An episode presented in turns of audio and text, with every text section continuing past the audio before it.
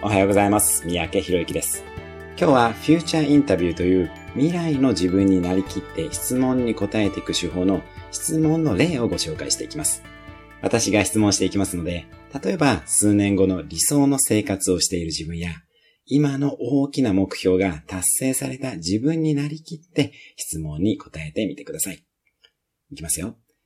今はいつですか？どんな具体的な目標を達成したのでしょうか？今の気分はどうですか？以前の自分と決定的に変わったことは何ですか？何ができるようになりましたか？人格面などの内面の変化についても教えてください。